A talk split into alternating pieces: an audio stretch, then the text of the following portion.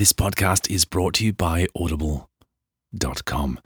You can receive your free audiobook if you go to audible.com and sign up to the gold membership plan, and you'll get a book for free. Now, if you cancel your membership, you still get to keep that book. That's at audible.com.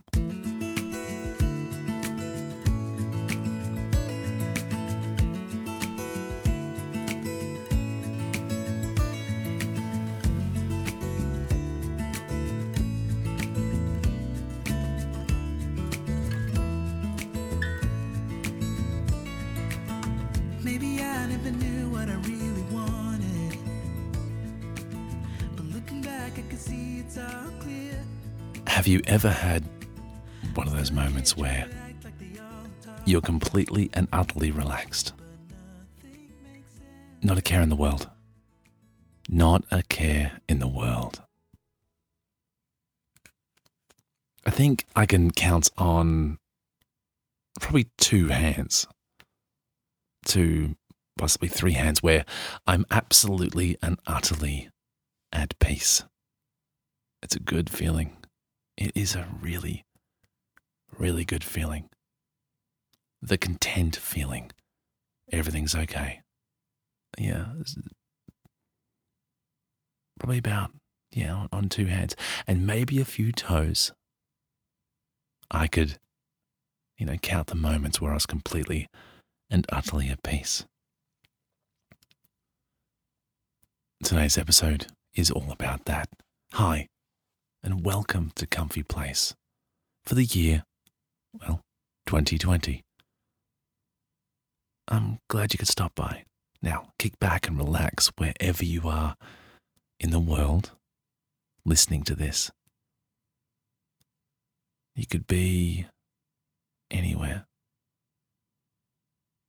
Australia, America. Uh, It's strange, actually. I, I, you know, look at the logs, all the analytics stuff, you know, to let me know who's listening. And I think every single country is is there. There's a map, and it's really cool. And I have one of those moments where I look at a new country that comes online, or you know, new listener, and it fills me with absolute and utter joy. So welcome, welcome.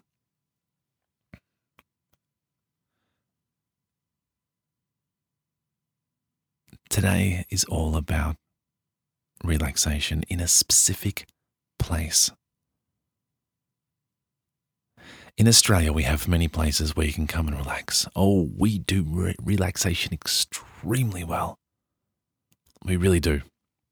You can go to all these, you know, wonderful places and just experience nature. I mean, there's only, you know, 25 million of us, so I think roughly there's about one person per three square kilometers or something.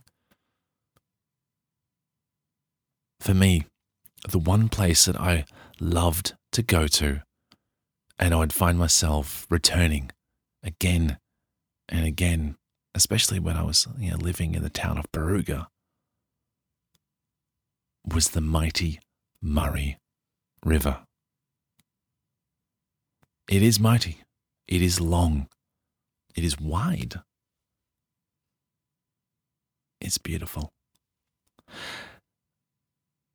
I could, you know, tell you all the facts about the Murray, Murray River, and I will through the this, you know, entire entire episode, but that doesn't paint the picture, does it? That doesn't paint the color.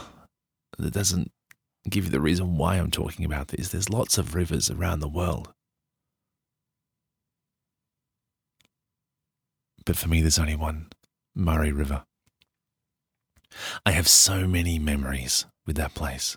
I grew up. I'm a proud, well, the term's a river rat, but uh, no. But yeah, there's so many memories. We, I would wake up, you know, in the morning, you know, Christmas, not Christmas, that was present time. I would wake up school holidays though, and I would have a you know, time arranged with my friends, and we would all just go down to the river. and I was about 13, you know, 14 around there. And we would swim and we'd laugh and we'd play, and then the day would roll on.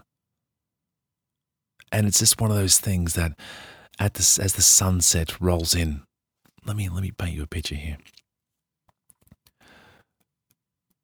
The river is always beset both sides with beautiful gum trees, tall, proud gum trees, grey in their barks with a little light brown.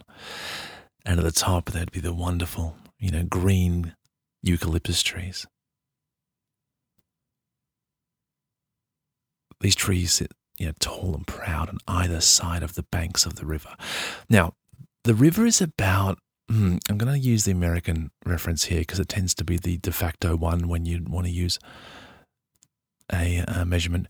I would say one and a half, or possibly, yeah, I'd probably say two full football field lengths is about how wide it is. And of course, as you go further down the river, the wider it gets. But I grew up in Barooga and it was about about as wide as that. So either side, you know, the banks of these rivers would would sit these majestic gum trees. It's strange. I'm closing my eyes right now and I'm just I'm picturing this image in my mind and I'll never ever forget it because it's one of the most beautiful things I've ever experienced in my life. And it is one of those moments where I was completely and utterly at peace. The river has beaches. It does. There's a curve, there's a sand that settles. I'm sure some geography teacher could explain, you know, the details why and the science behind it, etc. But suffice to say that there is. There is beaches. And so at the end of the day, we would sit there, feet in the water, the warm, but not too warm, still cool water the river water would just flow on by in a way that's, you know, it's not too much of a hurry. It's got places to be, but uh, what's the point in hurrying? I'll just mosey on down the river.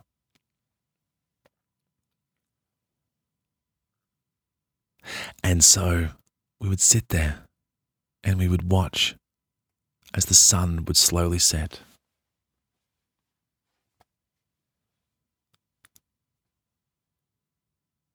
at a certain time of the day when the light of the sky has made the you know, sky turn, turn from blue to to amber. And you can see the smattering of you know, the wisps of clouds as they're orange in the sky. And the sunset is shining through those gum trees, casting long, long shadows. Around then, the cockatoo birds would congregate on trees and as one. It's it's almost as if there's a leader or they've I don't know synchronized their watches or something. They all leave the trees together and they will fly across the Murray River to their feeding grounds where they've got, you know, seeds, etc. It is truly something spectacular to see and they would fly across and they would cover the entire river and hundreds, hundreds screeching in their piercing, screeching noise, which for some reason I find really, really beautiful. I don't know why. It's a screech. It's absolutely and utterly a screech. There's nothing else I can say about it. And then they'd be gone. And all that's left is the sound of you know, the wind lazily working its way through the trees. The smell. How do I describe to you the smell? You see, I'd love to use the word road dust, and I'd love to use the word of a hint of eucalypt. In fact, why not? Road dust and a hint of eucalypt. And the water itself, because it has a smell, but it's like a bass player in a band. It's one of those things you don't notice, but eventually when it's gone, you will, you know, notice when it's not there, but it sort of mixes together. And then the final piece de resistance is this the smell of the air becoming cooler and the dew sort of starting Of course, in midsummer that wasn't a thing because it was incredibly hot. But if you can combine those smells, it truly was something beautiful. And anyone listening in Australia, you know what I'm talking about. You absolutely and utterly do. Anybody that has visited Australia, even visited Cobram, Barooga, you know what I'm talking about, don't you? That smell, that undefinable, yet I'm sure you're thinking of it right now. And it brings back wonderful memories. Maybe if we're walking along a track at sunset. Who knows, right? And it's one of those moments where I was, you know, getting back to that original moment, one of those moments I was completely and utterly at peace just watching this sunset. And through my entire life, as things happen, every now and then there's like this little mental painting in the back of my mind that I can just recall back to that moment. Many moments, many, many moments. And they all happened on this beautiful, lazy, majestic, mighty Murray River. Okay. Let me now tell you about some statistics because I need to, you know, walk you through this place. We're going to get back to the anecdotes and stuff like that. But first thing, let's go to a good old place that I call Wikipedia. Now, here we go. The Murray River is Australia's longest river. It's 2,508 kilometres, which is 1,158 miles in length. The Murray rises in the Australian Alps, that's where it starts, which is Australia's highest mountains, and then meanders across the Australian inland plains, forming the border between the states of New South Wales and Victoria. Here's a little note the river belongs to New South Wales. Yeah, know, right? Someone had to own it. I guess you don't want to have like a no man's land. Just the thought of if that would happen, then you can have criminals, you know, jumping into the water going, well, what are you going to do now? I'm neither New South Wales or, you know, Victoria. Of course, the response would be, well, good luck swimming. Let me know when you want to pick a bank. It turns south at Morgan for its final 315 uh, kilometres, 196 miles, to reach the ocean at Lake Alexandrina. The water of the Murray flows through several terminal lakes that fluctuate in the salinity, and they were often fresh until uh, recent decades, including Lake Alexandrina and the Coorong, before emptying through the Murray mouth into the southeastern portion of the Indian Ocean. Often re- referenced on the Australian maps as the Southern Ocean near Goolwa, despite discharging considerable volumes of water at a time, particularly before the advent of the large-scale river regulation. The mouth was um, has always been comparatively small and shallow. As of 2010, the Murray River system receives 58% of its natural flow. It is perhaps um, Australia's most important irrigation region and is widely known as the food bowl of the nation. That's true. Absolutely, that was true. If you, if you, you know, just simply go to Google Maps, you know, go to Murray River and you can just, you know, do the satellite view. And you'll be able to see the, um, you know, the, the, the river system and the irrigation, etc. And all of the farms and all of the orchards that, you know, just, just feed off its water and its life.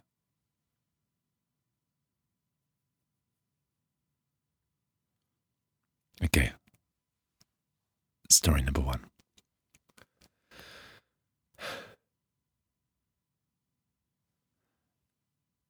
In Cobram, in Barooga, there was an old bridge. A really old bridge. Oh, by the way, I should say, these are little stories, they're not massive stories. I, I don't really have a plan. I could ramble on, but they're little stories.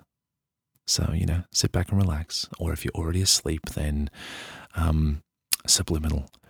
Uh, buy milk tomorrow, buy milk tomorrow, buy milk tomorrow. Got you back. There was a bridge, an old, old bridge.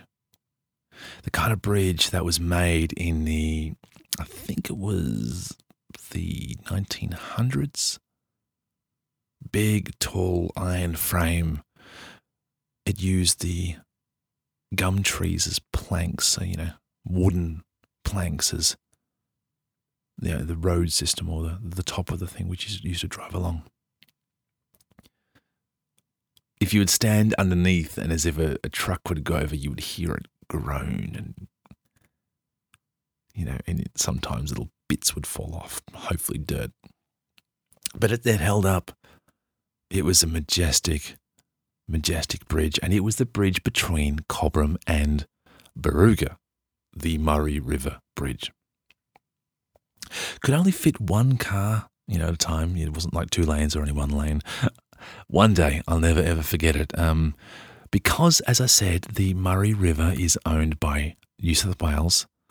Um, technically, what's meant to happen is if you find yourself with a vehicle on Victoria and one on the, on the you know, New South Wales side, the one in Victoria is meant to give way. There's very, um, well, you know, there's a sign at the start of the bridge. Doesn't really explain very much. You could miss it. It wasn't perfect. Anyway, so one day I was riding with my father, driving along.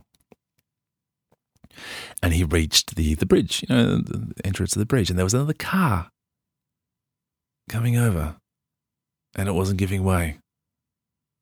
Now, my dad's not a stubborn person. He would probably never, ever, ever, ever, ever, ever admit that he was stubborn. Just wouldn't accept it. Ever. Love him to bits, but by God, he was stubborn.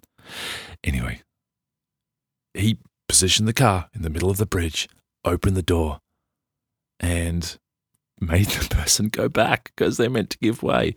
And he wasn't having it. Not that day. I remember I shrunk into the passenger seat of, the 1979 white Ford Falcon, which had a different technique to open up every single door. Sorry, just a memory just came to me. Yeah, it did. Every single door had a different technique to open it, and none of them were easy. The old joke was you had to provide. Um, it had power steering, which was the joke was you had to apply a lot of power to get any steering. Anyway, back to the bridge. So that was the bridge, single lane, in a high square structure in the middle, which was you know structural integrity. and it was the scene for men to become men at an insane level. Now you've you've heard of the the castle drop, you know, podcast where people would jump off things to claim their manlyhood. If you were insane, you would jump off this bridge into the river. Now, let me walk you through why that's insane. And yeah, for starters, you've got unknown logs that could be underneath. You've got sandbars that could shift. And you've got water would be up and down depending on, of course, where the river was. One year me and the friends, we sort of announced that maybe we might do it. I don't know, because, you know, we want to be badasses and stuff like that. And we weren't. Maybe that's a quick ticket way to become, you know, badass in the town. I couldn't rely on football. Um, spoiler, I was terrible at football. Yeah, last quarter kneebone was my name. Yeah. So, oh, sorry, quick Australian rules football. There's four quarters, um, and obviously offense, defense, um, not really, just players on the ground, kind of like soccer, you know, just like just players. And you run like crazy and you, you kick goals and you kick points and stuff like that, and ultimately one point, you know, one team wins. You don't need my advice. You can pause this, check out Australian rules football. Don't do a highlight. It's a lot of people getting whacked and injured and stuff like that. It was an incredibly rough sport. Another side note, sorry, meandering tale. I have played American football. We call it gridiron. I have played Australian rules football. And I'm sorry, guys, Australian rules football is a lot harder. American football, I was a halfback uh, for Maryland football. I know this is about Murray, but Murray River, but I just completely just sidetracked. Just let me get back to this. I was a halfback, and I came down uh, from from the country, went went to college, and the Berwick Miners were playing, and there's a me and a friend of mine, Reg Connor, and we turned up, and the coach who was really trying to look American, he had the the cap with the bend, he had the collar, he had the whistle around the neck, he had the whole sports jacket thing going on. He was chewing something, uh, probably chewing gum. He took one look at us and was like, you know, sizing us up. And he asked, you know, where are you guys from? He said, we've, we've, we played country football.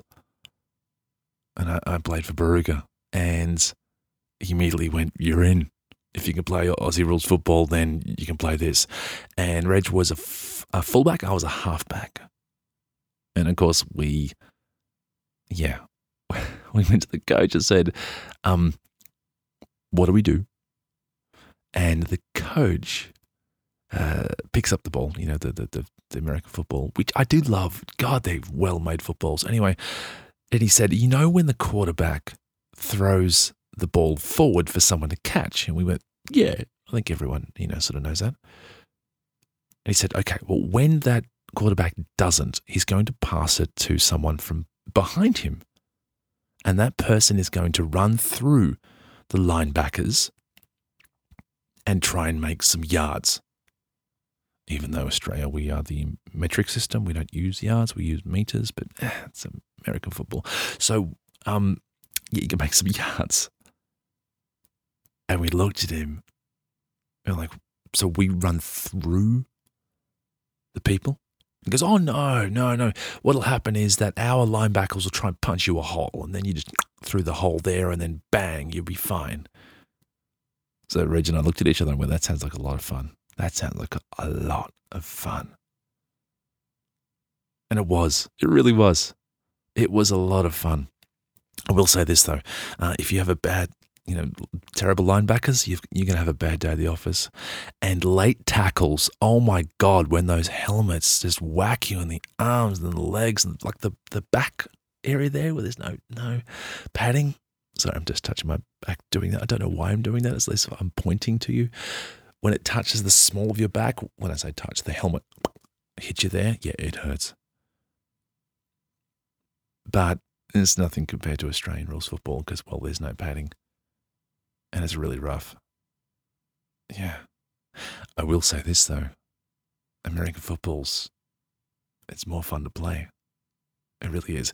Because in Australian football, you find yourself, um, again, last quarter in Eben, you find yourself, you know, standing, you know, if there's a, you know, one-sided match, you'd be standing in the back area and all of a sudden you're just doing nothing and then the ball comes near you and you goes like crazy and you get whacked in the head or, you know, kicked in the head or punched in the head and eventually the ball moves on.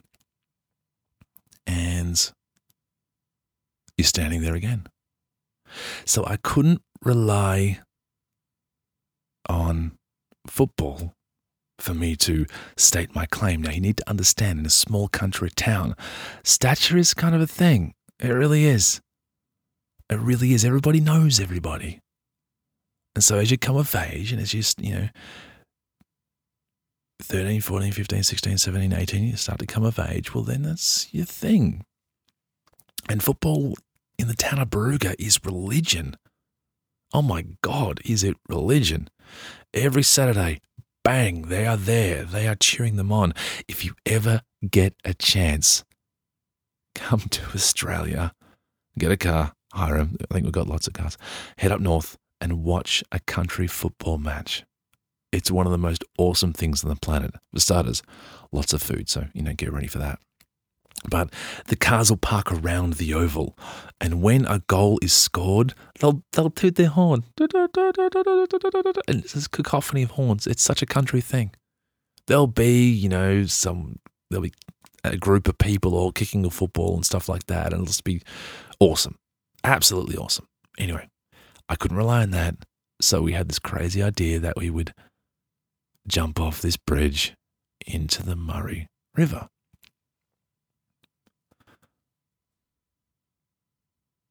Yeah. It's um it was one of those ones that we were walking towards it. It was a hot day, a hot summer's day. The sun was setting again, and we had this crazy idea. Now, the thing is, it was illegal. Absolutely and utterly illegal. So you had to time it very quickly to get there, go up the scaffolding and jump. Yeah, arrived on the bridge and we absolutely and utterly chickened out. Oh, I, I couldn't. The bridge is high enough as it is, but up in the scaffolding area up top, not scaffolding, but you know, frame, um, it's it's probably th- four stories, five stories. Um, height, yeah, I couldn't do that. I couldn't do that. So I completely and utterly chickened out. And luckily enough, I think well, we were all thinking the same thing. So yeah, we all decided at once just to to not do it. now, the Murray wasn't just a place to do dares and, and stuff like that. One of the things that was, you know, when you're growing up, actually, before I continue, why don't I do interesting facts and stuff like that in between, you know, the stories? Here is 12 facts about the Murray from qualityhouseboats.com.au. So, free plug for them. The Murray is the third longest navigatable river in the world. Comes after the Amazon and the Nile. How about that? That's actually that's pretty cool. Amazon, Nile, we've heard of those. Then the Murray, which is the third longest navigatable. The origins of the river date back uh, about 130 million years ago. The total length, uh, we've got that one. Um, you can uh, navigate the Murray from 1,986 kilometres from Goolwa right up to Yarrawonga. I have been to Yarrawonga. It's a cool place. It spans across three states New South Wales, Victoria, and South Australia. The Murray has four major dams, 16 storage weirs, and 15 navigatable locks. It is the major domestic water supply for 1.5 million homes. Water, dams. That reminds me.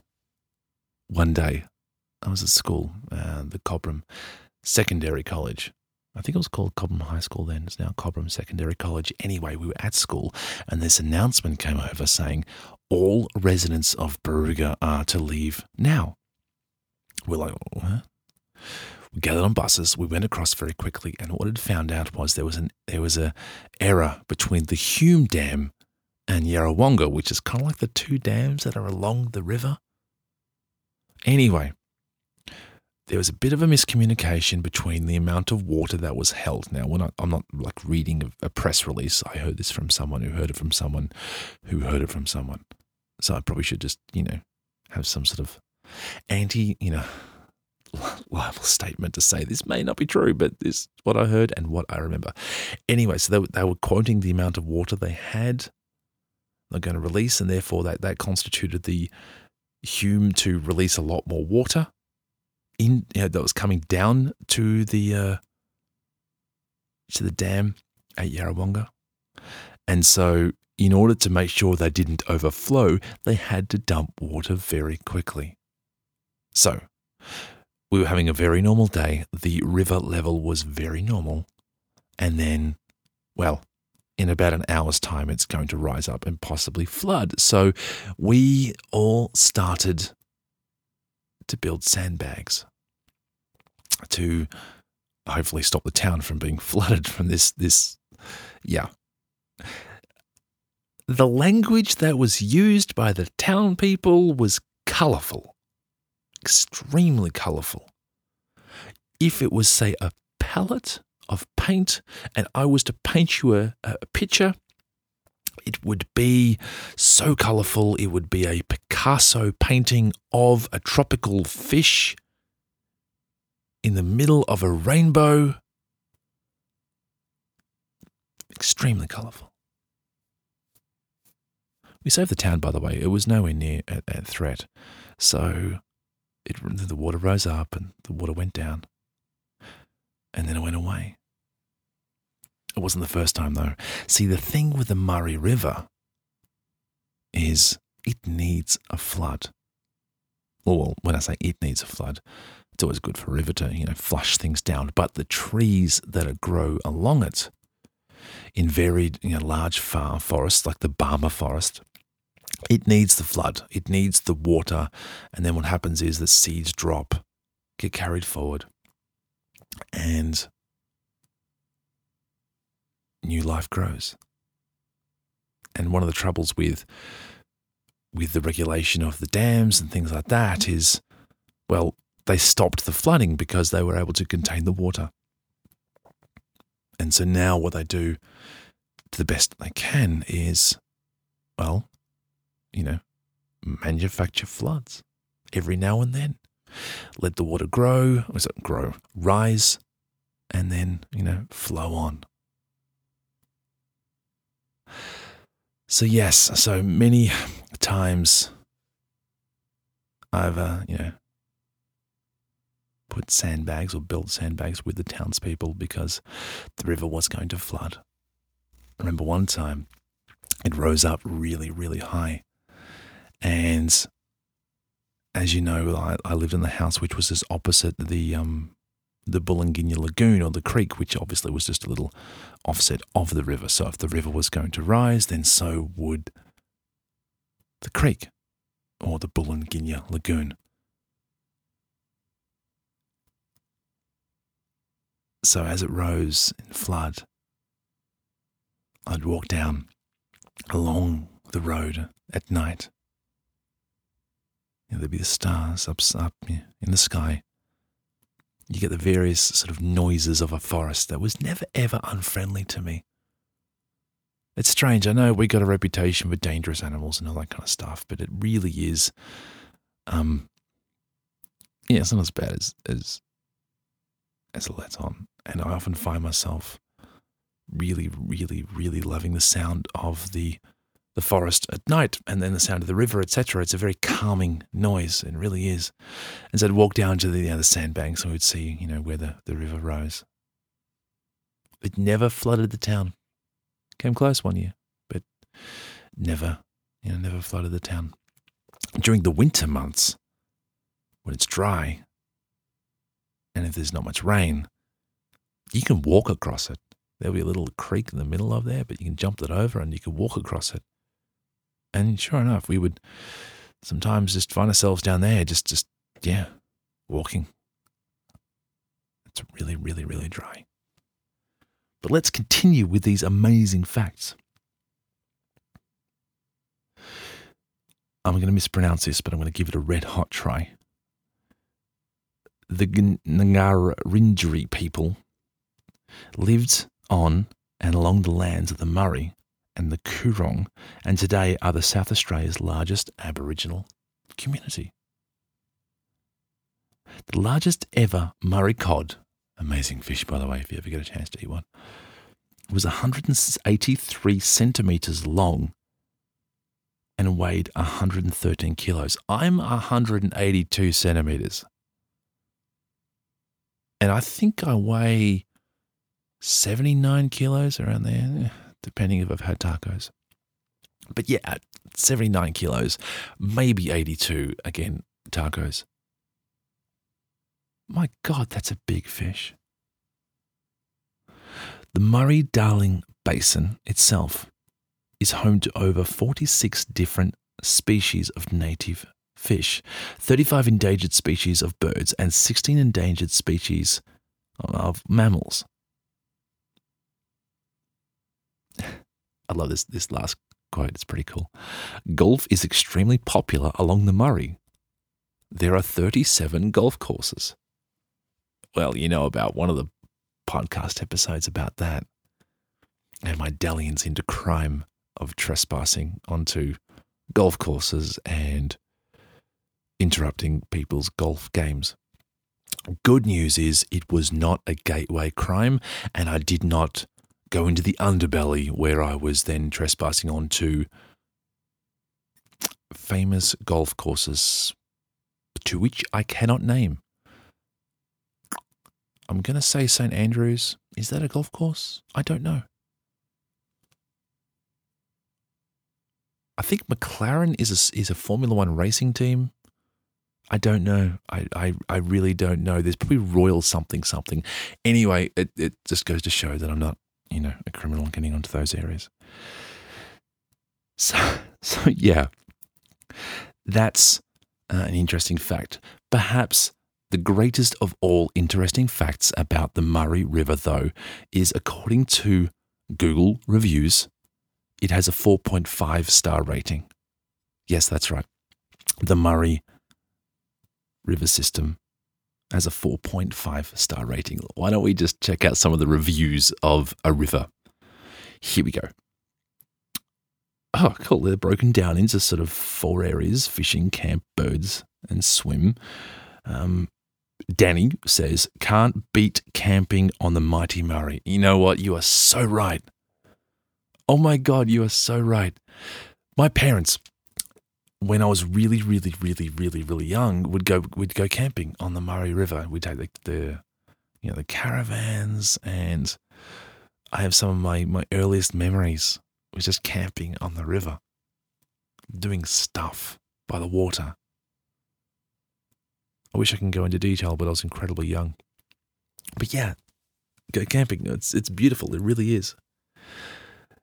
Cheryl says the place to go when you just want to get away. Damn, it's almost like we know these people. That's absolutely nutty true. If you ever need a place, you know, there's day spas and stuff like that where you go there and you lay down on a table and they put hot rocks on your on your back. I assume there's that weird sort of music that they play. Yeah, it's relaxing. You want to come to a place where the stress is just extracted out of you. Come down here. Go to the Murray River. Just nestle into one of the beaches. Put your feet in the water. Watch the cockatoos go across. Look at a sunset.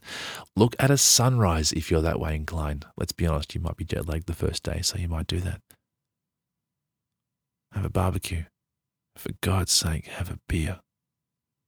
Or a wine or a scotch or soda. And you can't help but enjoy yourself. Trust me. Trust me. Lisa Bridgman says, fantastic. You probably could have put a bit more effort into this, Lisa, just saying. Um, go to all the trouble of, of reviewing a river and you just give the word fantastic. Anyway, here we go. Here's a good one. LeBrian Neal said, so epic, really beautiful scenery and lots of wildlife. Huh, I think this guy looks Indian. I'll, I'll give it a shot. Paremaliteke. I'm so sorry. I did my best. You can probably Google it and look it up. It's all there. It says, Thanks, Australia. You have an amazing natural beauty. Oh, cheers. Appreciate that.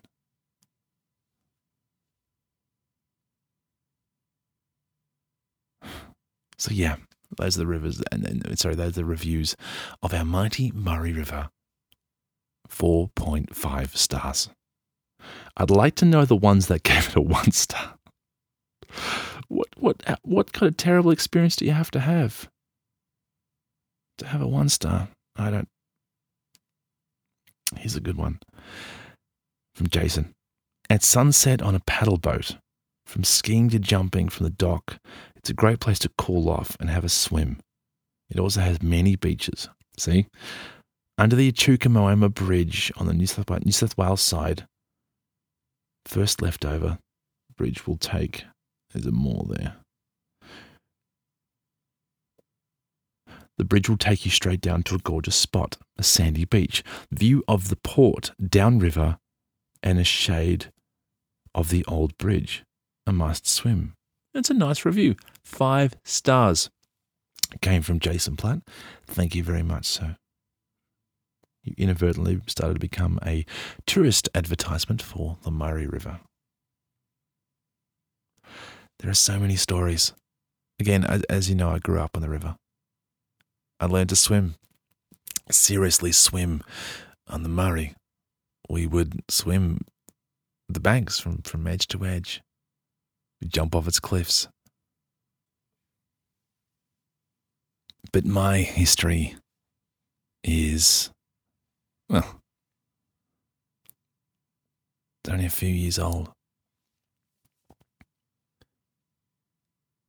The Aboriginal history goes back 40,000 years. 40,000 years. I can't even fathom that. I just can't. One of the little sort of thought experiments that I like to do is is this. You know, 40,000 years. And I think there's some elements that some of the parts of, of Australia where it goes back even further, you know, 60,000 years. Just think of this. While the Roman Empire went from nothing to something, rose and fell, the Aboriginals were just living in harmony.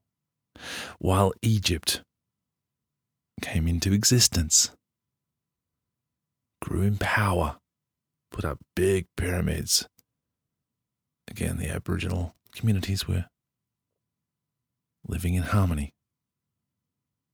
While the Crusades happened, Babylon, Alexander the Great, the entire Chinese Empire, all of those, if you would add all these up together, and a bunch of others I can't even remember,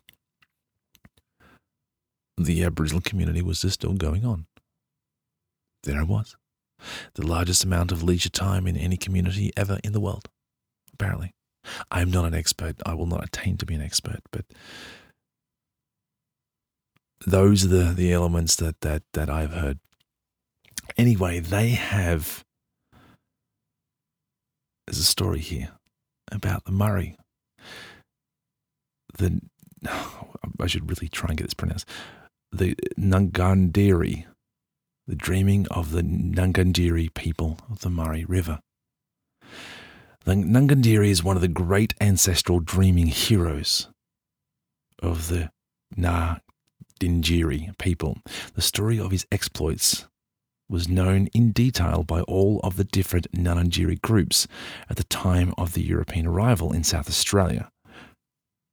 The first published version of the Ngarrindjeri dreaming appeared in the Adelaide newspaper. Now, when they say dreaming, uh, in the dream time, and so old stories in you know 40,000 years we're talking old stories here were carried from from from from father to son mother to daughter throughout the ages.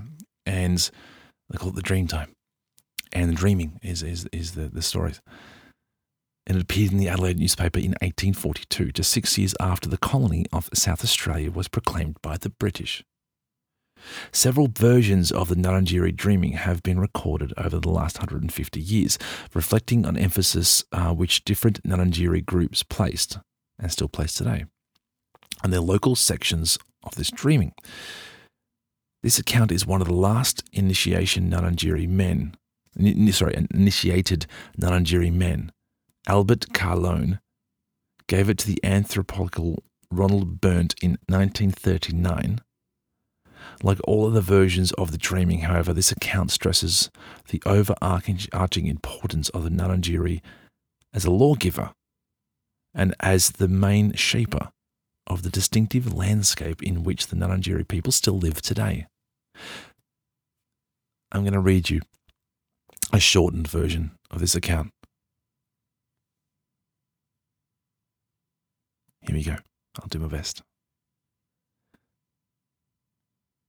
In the dreaming, the Ngarrindjeri travelled down the Murray River in a bark canoe in search of his two wives who had run away from him. Guess it was a different time. Two wives. Anyway, not to judge. At that time, uh, the river was only a small stream below the junction with the Darling River. A giant codfish, Ponde, swam ahead of Ngarrindjeri, widening the river with sweeps of its tail. Ngarrindjeri chased the fish, trying to spear it we are from his canoe. Near Murray Bridge, he threw a spear but missed and was changed into a long island. Lentillin. At Tailem Bend in Talaga, he threw another, and a giant fish surged ahead and created a long, straight stretch of the river. At last, with the help of Nepele, the brother of one of Ngarrindjeri's wives, Ponde was speared after it had left the Murray River um, and had swum into Lake Alexandrina. Ngarrindjeri divided the fish with his stone knife and created a new species of fish from each piece. Meanwhile, Ngarrindjeri's two wives, the sisters of Nepele, had made camp. On their campfire, they were cooking bony bream, a fish forbidden to the Ngarrindjeri women. Ngarrindjeri smelt the fish cooking and knew his wives were close. He abandoned his camp and came after them. His huts became two hills, and his bark canoe became the Milky Way. Hearing Ngarrindjeri coming, his wives just had time to build a raft of reeds and grass trees and, and to escape across the Lake Albert. On the other side of their raft turned back into reeds and grass trees, and the women hurried south. Ngarrindjeri followed his wives as far south as Kingston. I imagine they would have inserted the English names, you know, into the story. Here he met a great sorcerer, Parampari. The two men fought using weapons and magic powers until eventually Ngarrindjeri won. He burned Parampari's body with a huge fire, symbolized by granite boulders today, and turned north along the Coorong beach. Here he camped um, several times, digging soaks with his uh, sand for fresh water and fishing in the Coorong Lagoon. Ngarrindjeri made his way across the Murray mouth and along the Encounter Bay towards Victor Harbour. He made a fishing ground at Middleton by throwing a huge tree into the sea to make, um, make a seaweed bed. Here he hunted and killed a seal. Its dying gasps can still be heard amongst the rocks. At Port Elliot, he camped and fished again, without seeing sign, a sign of his wives. He became angry and threw his spear into the sea of Victor Harbour and creating the islands there. Finally, after resting in a giant granite shelter of Granite Island, Keiki, Ngarrindjeri's heard his wives laughing and playing in the water near King's Beach. He hurled his club to the ground, creating the bluff, Lokawanu, and strode after them. His wives fled along the beach in terror until they reached Cape Jervis. At this time, Kangaroo Island was still connected to the mainland, and the two women began to hurry across it. Ngarrindjeri arrived at the Cape Jervis, though, and seeing his wives still fleeing from him, he called out in a voice of thunder for the waters to rise. The women were swept in their paths by a huge wave and were soon drowned. This is not a happy story they became Rocky Pages Islands. Ngarrindjeri knew that it was time for him to enter the spirit world. He crossed to Kangaroo Island and travelled to the western end. After first throwing his spear into the sea, he dived in, before rising to become a star in the Milky Way. As grim as it is, I love the stories and how they tell of events and times that occurred then. Of course, Kangaroo Island is now an island. And often these are not actual tales of actual people. Um, it's more of a, a uh, I guess, a metaphor, a series of metaphors to talk about the history of the time. There's a little timeline here. Check this out. 40,000 years ago, we settled on Lake Mungo and gathered perch, shellfish, lizards, and emu eggs. For 30,000 years, giant kangaroos and giant wombats rove the plains. 20,000, the last ice age, snow on the nearby mountains. About 14,000 years ago, the climate becomes warmer and some lakes dry out. 10,000 people living on Kow Swamp who look different from the neighboring tri- tribes. 6,000 years ago, Lake Alexandrina formed as sea reaches today's levels. 4,000 years ago, people living on the lower Murray at Devon Downs. 750 years ago, many settlements along the river. 200, the Murray supports more Aborigines than most other places in Australia. 170, white invasion begins. Squatters take over the river banks and plains, and many of us die from influenza and smallpox. 120 years, many surviving Aborigines forced to live in missions. And today, we form our own communities and farms, and some of us live in these river towns. That is from murrayriver.com.au. Uh, discover the Murray. It's got many, many really cool, interesting stories and places and tourism and stuff to do. Uh, there's a lot to do. Or you know what? You just go there and do absolutely nothing. Yeah. Take an empty esky, pull into one of the places, get all the supplies you need, take a tent or a caravan. I think you can you can hire those ones. And go on down.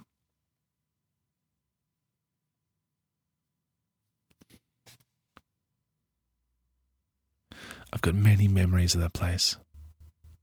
I have walked along its banks with friends. I've walked along its banks with loved ones. I sat alongside of it as the sun rose from a completely sleepless night when I finished school and all of our friends gathered at Thompson's Beach,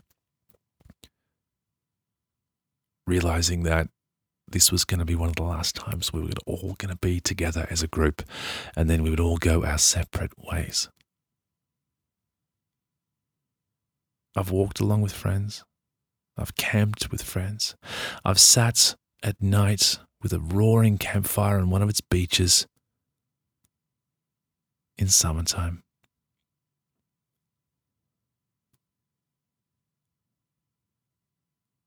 But one of the best memories of all is when I was absolutely and utterly alone. And when the world would just get a little too much. And I needed a bit of perspective, which is a nice way of saying distraction. I would walk along down to the creek. I would cross. There was a log that would, well, tree that fell across the creek, so you could walk along the, the the fallen tree to the other side of the creek, and I would walk along its dusty track. I'd see the birds as they flew on by, bare feet, dirty, dusty. And the dirt track would walk along, and then I would pass. There was this log that is embedded in a tree so high which told of a time of a violent flood. And every time I would pass that, I would just marvel at how high this river can actually get. It's never been that high ever since, or not to my memory. But it's lodged there. And I reckon that if I went there today, it would still be there. It was one of those permanent sort of lodgings of a of a log. The tree was growing around it, you know, the, the kind of ones. And I would walk along breathe the air, the, the dusty eucalypty, dewy smell. And I would arrive just in time to see the vast opening of where the river would meet the creek. And I would stare and watch the world go by in beautiful, beautiful silence. I would just look and see the birds and the water moving. And just like one of the numerous times that I could probably only count on two hands and maybe a couple of toes, I would feel absolutely and utterly at peace.